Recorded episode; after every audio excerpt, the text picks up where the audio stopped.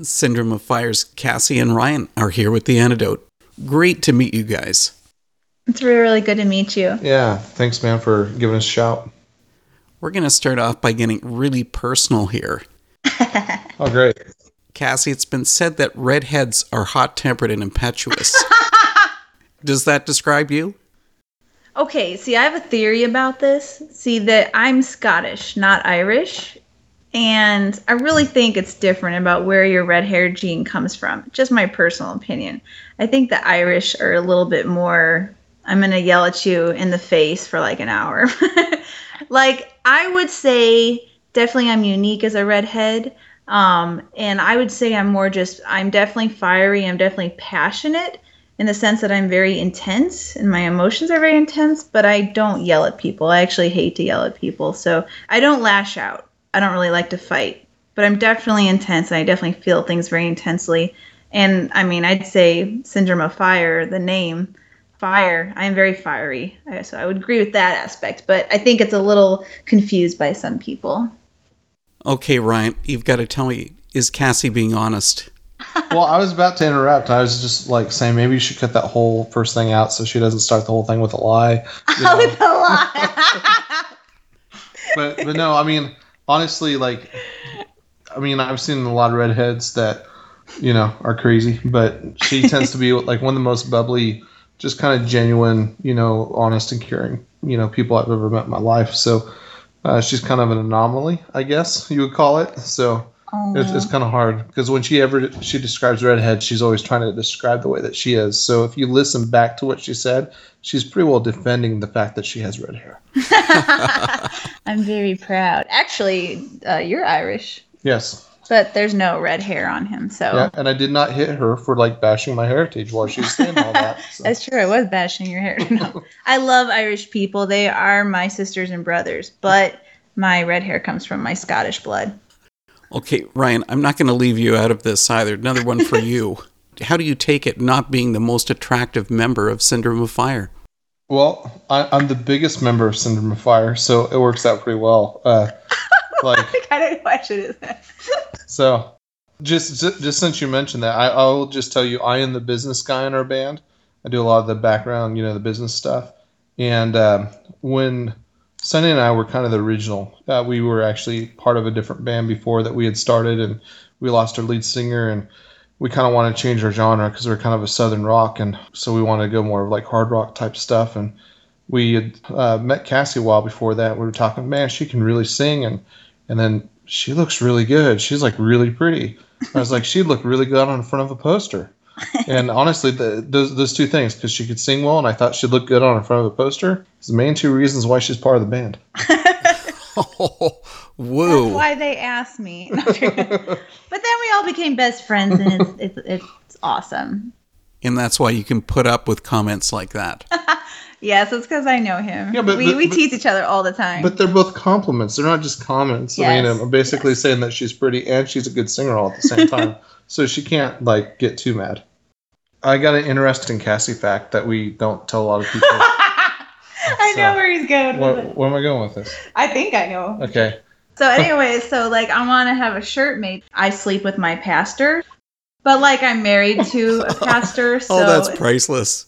So, but here's the thing. I know it would offend Christian circles, but do you know how many people would come up with questions? And I could tell them, actually, I went on my 9-year anniversary of married to my husband. It's been amazing, you know, how my life turned around and how, you know, awesome that's been. And, you know, I mean, they would not expect that answer, but it'd be like, yeah, I sleep with him. Totally go for it. So, yeah, we just haven't gotten around to it. But, yeah, no, it's interesting. My husband is a pastor. You know, sometimes I think I would have made his life so much easier if I could have just been a cookie cutter pastor's wife. If I could have even just put out worship albums. But you know what? I don't make things easy for him sometimes. But I have the most amazing man, and I couldn't do what I do if it wasn't for him and the support he's given me. And he's a man that understands what God's called me to do, and he knows my heart, and he sees the fruit. It's a good thing. Well, I think you've already half answered this question, because I was going to ask when Syndrome of Fire joined together. Well, let me think. 2010? April 2010. Yeah, April 2010. That's when I joined the band. We became an entirely different band. We became Syndrome of Fire. And, yeah, that was the beginning of it all. And I'm really happy we did it. It's changed our lives. And why the switch from your Southern rock roots? Because I didn't like it, and neither did Sonny. And it was just more the previous lead singer that was just like kind of shifting us that way. And, you know, Sonny and I, we love metal, and we both also love classical music. And so we got a lot into symphonic metal during that time. And we were listening to a lot of symphonic stuff like Epica, Evanescence, Nightwish, you know, stuff like that. And those were a lot of our influences when we first started. And a female vocalist was just perfect for that in addition, too. And Sonny is actually, he has a degree in music, and he is kind of a master of music theory, and that's kind of like his forte, and he's also a classically trained pianist, kind of a virtuoso level at that. So, you know, to have those elements and be able to do that, that was kind of really important to us at the time, where the rest of the time we were playing music that we didn't like, and that for him was just like really dumbed down, and he was just kind of like there just playing chords when, you know, he was just kind of bored the whole time. Yeah, give him a grand piano, and he's amazing. We're very proud of him. Well, talking about that style, I guess at points you guys could almost come across as being symphonic metal. Your sound's really sort of unique, at least in the North American market, because you've got that odd blend, I mean, really of mixing the rock, metal, and classical. You know, it's like you've tossed it all into a blender. That might be a little more common in Europe, but you don't find that much here. Right. That is a good point. True. Well, and in Europe, a lot of it is the symphonic side. I mean, you know, we've done stuff with Epic, and even with Evanescence, we've done stuff with them in the past. And but a lot of their music, you know, it was really focused on the string side. And for us, I mean, basically, Sonny is our Van Halen in our band. And and that's what we call him. And I can say whatever I want about him because he's not here. So, but he is really kind of our, you know, he is that virtuoso that just kind of shines through. And it's been really kind of hard, you know, over the course of time trying to figure out stuff like our newer stuff versus our older stuff on our last EP. A lot of that was a little bit more guitar driven because we were still trying to figure out how to make things heavy and include as much actual piano as possible. And I think we finally found the recipe on this last song that we just released, and most of the album's going to have a lot more of that type of feel to it. So that has really set us apart or made us unique, being a rock band that has someone like him. So yeah, we definitely want to utilize that. But it's been interesting, it's been fun, and I think we've got it now. Something we were talking about just as we were setting up for this interview, you're talking about, you know, being aired on secular radio, also being aired on Christian radio. Do you think there really needs to be that defining line between the two? I don't think so. I think Christians think there needs to be a defining line between the two. I mean, that's just my personal opinion, just dealing with things. But it's like some of the questions that we were asked on the other side that, you know, that wasn't Christian earlier today. I'm trying to get secular out of my vocabulary because that's a Christian word. And so every single time I talk with somebody, you know, that's in that market, it's just like I say the word secular and they look at me like I'm a moron. I guess what I mean is it's not Christian. Historically, that's just the way that Christians have always been. I'm not meaning this to bash Christians in any way, as I am one. You know, we create things that are everybody else's way versus our way, you know, that type of a thing, and give it a different word, where everybody else's way is technically kind of the normal way, and we're the more the abnormal minority in the way that we do things. I believe God created me, and he gave me a gift to write music, and I want to be able to write and sing music, and I want to be able to share it with people, and I don't want it to be any more complicated than that. I just want to write music, and you can listen to it or you can not listen to it. But honestly, my heart is to inspire people. My heart is to help them to be able to connect with the music like art, and to be able to have it move them. So that's really the point. So if we can have someone go home and decide not to kill themselves, we can have someone go home and decide, you know what, I need to tell my spouse that I love them, or my children that I love them, then we've done our job. And that's fulfilling for us. You were talking about the songwriting. Where's the emphasis put with Syndrome of Fire? Is it the message, the lyrics, the music, or the entertainment? Like, I would say it's kind of all equal. But the one thing that I would say that there's an emphasis behind everything that we do, we give our music to God. We give our concerts to God. We give, what we're doing. I mean, that's why we do this. It's just, we don't care if it makes sense to other people or not. It's, they're telling us, oh, you should do this business-wise because this makes sense. Or, this would be better on this. Our main goal is what we feel that God has asked us to do. And it's unique to us. And for me, I guess the biggest thing, which is just kind of the spirit and the purpose behind what we're trying to get out. Well, you mentioned about the business part of it. That's always the struggle with a band, because you're trying to balance off what would be viable, what people are going to want to purchase, what people are going to want to hear versus the artistic side. Do you ever find that to be a struggle? We definitely have our story of... We've been with a label, we've worked with lots of different people, so we've definitely had different directions given to us. Yeah. I guess just kind of business-wise and stuff, the biggest thing with any business is figure out what works for them and truly who they're trying to really be as a business and who they're trying to, the type of crowds that they're trying to reach. And what it comes down to is you build that plan and then you go after that. And for us, it's, we've known that. And sometimes in the past, we have listened to other people saying that, oh, you should do this and this. I'll tell you, there's nothing worse than being up on stage and playing music that does not resonate with you. That is your music. And it's just because it's like, oh, now we're pop rock, and it's just like, oh, this doesn't feel right at all, So just different stuff like that. So the biggest thing that we've kind of learned is just to be true to ourselves. And if people like that, then great. And if they don't, this is what we believe in, and this is the product that we have that God has given us. So, and obviously, if you need to listen to professionals in the industry. And if everyone is telling you that sucks, then you probably need to, rethink it. There's a practical side for sure. And but I think when we have enough people who are the professionals saying, yes, this is good, then, you're always going to have someone else who wants to kind of put you in a cookie cutter and what they think works. But I think a lot of people will run after that formula nowadays. And we do need something more genuine, more sincere, something that is just very honest and real. And if it's a little different than the formula, I think people will like it, because you can kind of get bored with the formula. And I don't mean crazy get away from the formula. I just mean something that is truly creative and unique. The singer-songwriter Doc Holliday here in Nashville, he actually collaborated with us in writing Not a Slave. And one of my favorite quotes by him is he says, you have to write for hearts, not charts. That's just it. It's just... what are people going through? What can they relate to?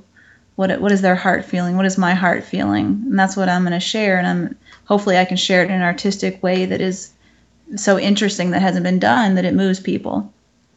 Let's get back to your music. This was funny because after we arranged this interview, I went on a hunt for some of Syndrome of Fire's older material. Oh my God. I had no luck at all finding your first EP, Static. And I only found a couple of songs from the 2011 EP, I'm Alive. Did you just make all that old music disappear?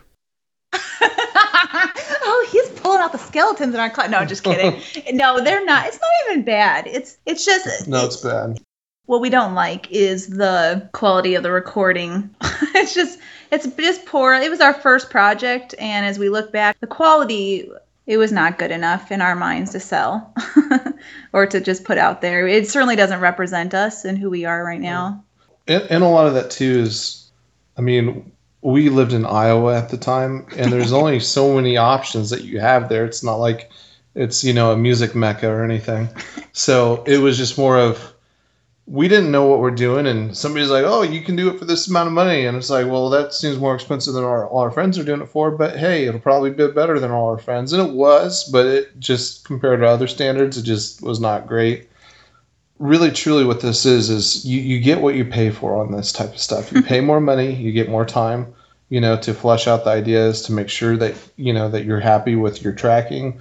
And you also get afterwards, you know, where the people actually spend time on mixing it right, you know, where you take, like, let's say 3 guitar tracks and you're like, hey, you know, that second guitar track is the one I like. And then they put in your scratch guitar track instead. You know, that's what happens. Like, okay, so our first experience, this is a nightmare for me. So the amps had a buzz because the studio that we're at, which was like a house studio, had bad power in it. And so the guitar amps were just buzzing with 60 cycle hum.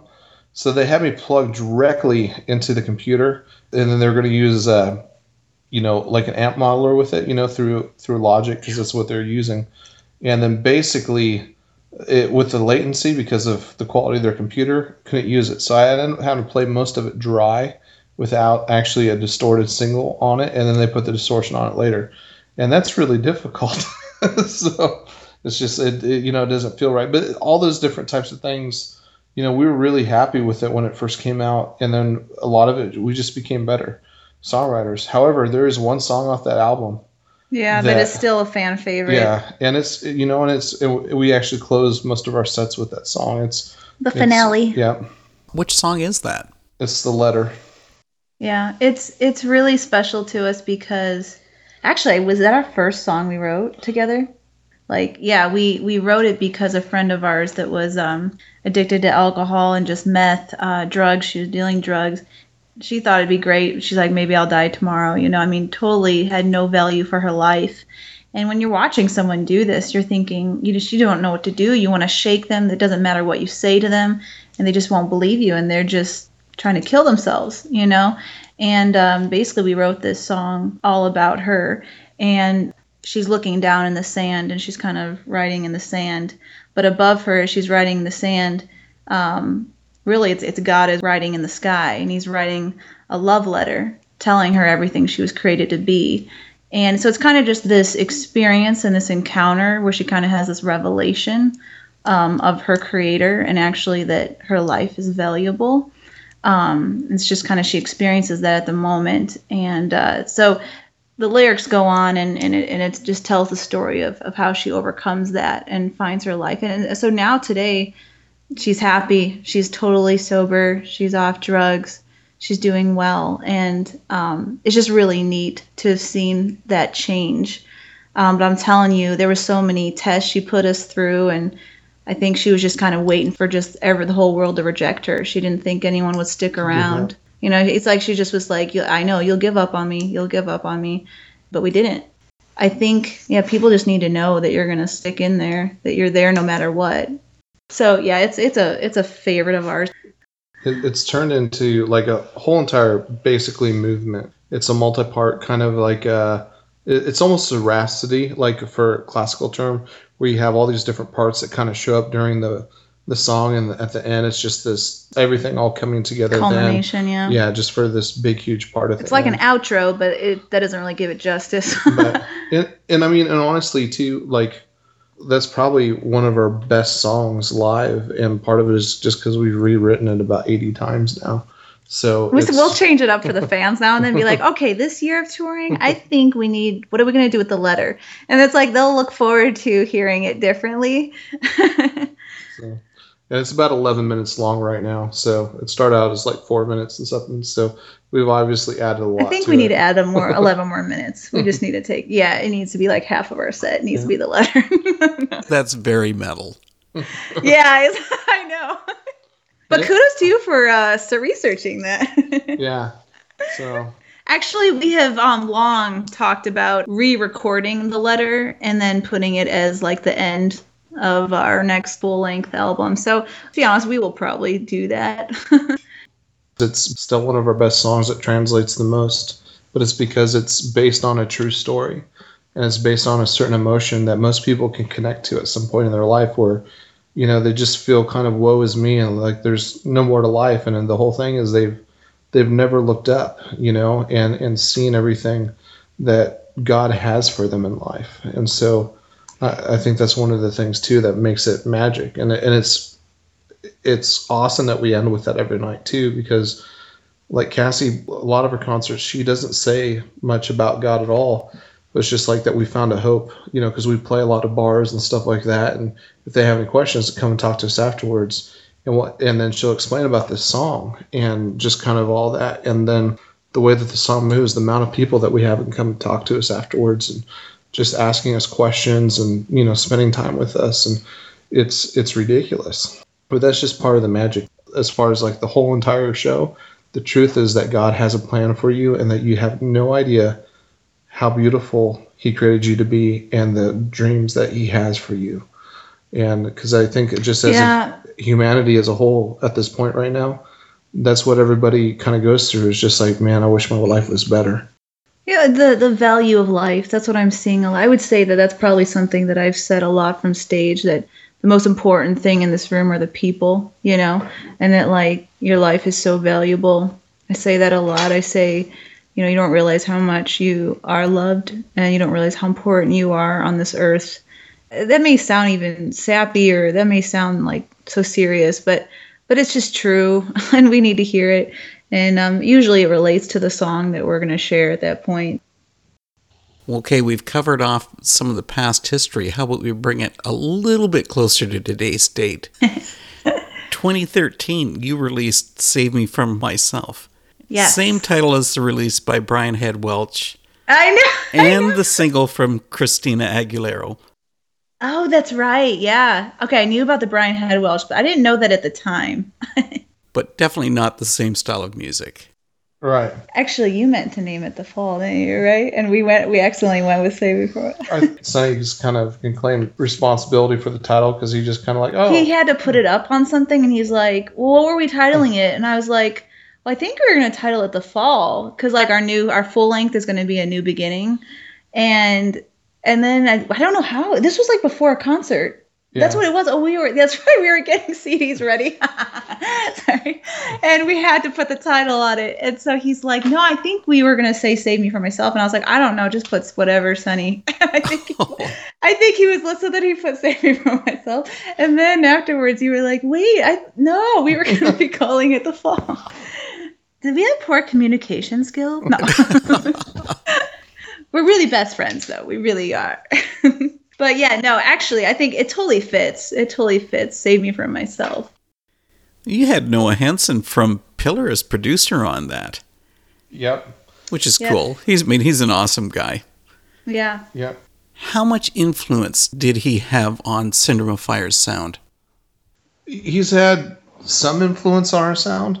More than anything, to be honest, I mean, I shouldn't say some influence. He's had a lot of influence on our sound, but a lot of the reason is not so much of a, you know, where he's like, oh, I'm going to make you sound like what I know, that type of a thing, as much as he's really encouraged us to be who we want to be, you know, as a whole, just like, man, you guys are good. You guys have something here, you know, and just really encouraging us. And, you know, he spent a lot of time on our stuff. I mean, just to make sure that it was right. You know, I mean, he's been ultra careful with a lot of things. He cares about us. And he's not just our producer. He's actually, for me, he's one of my closest friends. And but that's been one of the biggest things is he's probably not just in, oh, I'm going to try to make you like this or whatever. It's just, he's just encouraged us as like, you guys have something and, you know, go for it. And just, I guess, just really encouraged us to believe in ourselves and take it to the next level. So, and because he's been there with us like through some of our hardest times, you know, and you know, he was there to kind of pick us up on one very specific one, and that's kind of how our relationship with him started, was through a bad relationship with another producer that was trying to take advantage of us, and he kind of swooped in and wasn't getting paid for anything, and he just came in to work with me on some guitar parts, and he basically was like, well, and this is the first time we had ever met him in person. He saw what was going on, and we were just all devastated. And he was like, well, this ain't right. and next thing we knew, like, we weren't, you know, because we were living in Iowa at the time. We'd come down to Nashville, and, you know, all this time that we're going to be spending down here. We ended up spending the whole time at his house. He's like, don't worry about getting hotels, all that type of stuff. Just come stay over at my house, you know. And I mean, he just spent a lot of time just talking just truth into us about what we had, also just about just our hearts and just helping us just kind of recondition our hearts, because we had just a bunch of bad, screw us over, a bunch of bad like people just kind of just like, hey, you guys are Christians, we're Christians too, you know, let's do something together, and just trusting and, you know, going and being taken advantage of. And I'm not that all are like that, but that's kind of the guys that a lot of them that approached us went under. But he was the first guy who was just to kind of say enough is enough, and to really believe in us and really help us and really prioritize us. So that was prior to Save Me From Myself or during Save Me From Myself? It's kind of both during the same. So we started writing parts of Save Me From Myself. We have one song that will be on the new album that was not part of Save Me From Myself, that was the first song that we did with Noah. And Save Me From Myself, originally we were planning on having it kind of an EP, just more of a teaser for our current fans. And then a few months later to release a full length. And during that time, things started moving and tours and all that type of stuff. And it's just like, oh, well, we don't have time. And then, you know, then too much time passes and you can't really combine them. So, you know, now doing a total separate work. You had a really cool single from Save Me From Myself, Run. You want to talk about that? Yeah. Yeah, I love Run, actually. That started with Ryan, really, because, well, that was like a tour. I don't know. We're in the van. We're on our way down to Nashville to record. I don't know if you ever know, like, okay, so you look at one of your band members and you kind of know they're in the zone. So he's up in the front passenger side. He's got the acoustic guitar. Yeah, I can tell, like, something's going on. And basically, what did you say? You were like, we got to stop. We got to stop at McDonald's. Just stop somewhere. I got to show you. I got this whole song. It just totally like dropped into my heart right now. Like, so we go to McDonald's and I think I was eating an avocado and you guys are eating ice cream cones. It was pretty typical of us. But anyways, he just kind of saw this depravity of mankind, just total depravity of human nature. You know, just blood and a desire for pain and hurting people. I mean, just this, the depravity of humankind. And he saw this. And so the word just kind of started to flow very poetically to describe this. And, but it was just really neat when he showed it to us, because he was just totally in that element. And I love it. I love it when I see like him and Sonny, where like things just come to them so quickly, you know, because it's a total moment of inspiration. And but that is where Run started. And it was interesting with writing that song because it's very graphic, you know. And I kind of compare it to this. You ever see The Passion of the Christ? Mm-hmm. Yes. I actually really liked it. Some people didn't like how graphic it was. Some people, they just want to see Jesus and they want to see him without the blood and all that. And, you know, some people are more comfortable with other things than others. But with this song, what we were trying to portray is really human nature without God. But kind of you're running to him. You're running to find a hope. You're trying to run to get away from yourself because, you know, you're that disgusting without, you know, that. And there's a lot of references to blood, but finding literally some salvation in a sense. Really, to be honest, that whole song is the salvation message in a very abstract form. And the reason why I bring up the Passion is for some Christians, it was too graphic for them. And for others, they loved it.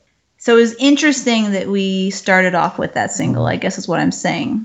I don't like to just spell things out. I feel like art is supposed to be a metaphor. It's supposed to cause you to think, to understand it, to appreciate it. So that's why I personally really enjoyed the lyrics and some of the stuff that Ryan came up with. Most of our music isn't written for a Christian fan base or Christian audience.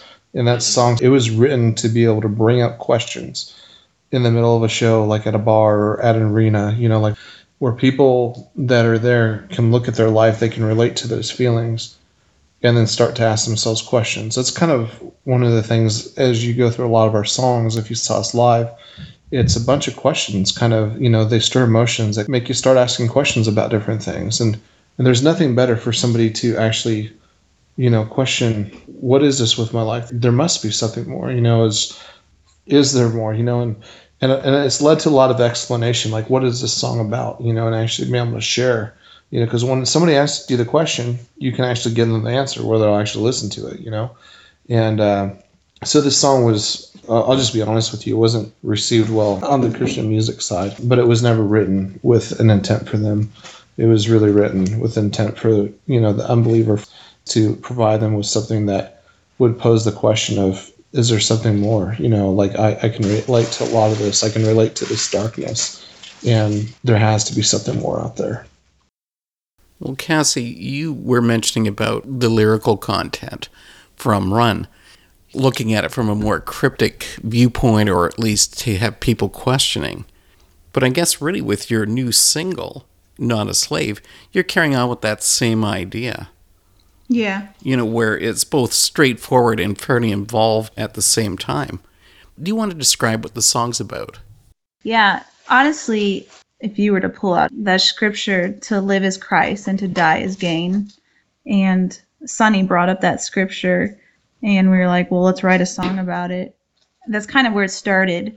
But really it is about dying to yourself. Filthy habits, you know, just a cycle of life where you're doing the same thing over and over, and you feel like you're a slave to unhealthy pain management and like all these things that you're doing, you know, and you're like, this is hurting the people I love. It's hurting myself. It's something that's very self-absorbing. And so it's kind of like realizing you got to kill it. Like, I'm not saying kill yourself, but you know what I mean? Like you gotta kill it. And it's like, it's not a fun process. And but literally, it's not fun also being a slave to the same stuff over and over. I mean, and really that's describing addiction. But the Bible talks about, like, you have to be crucified with Christ in order to experience a life of resurrection. So I've always been fascinated. My favorite scripture is Philippians 3:10.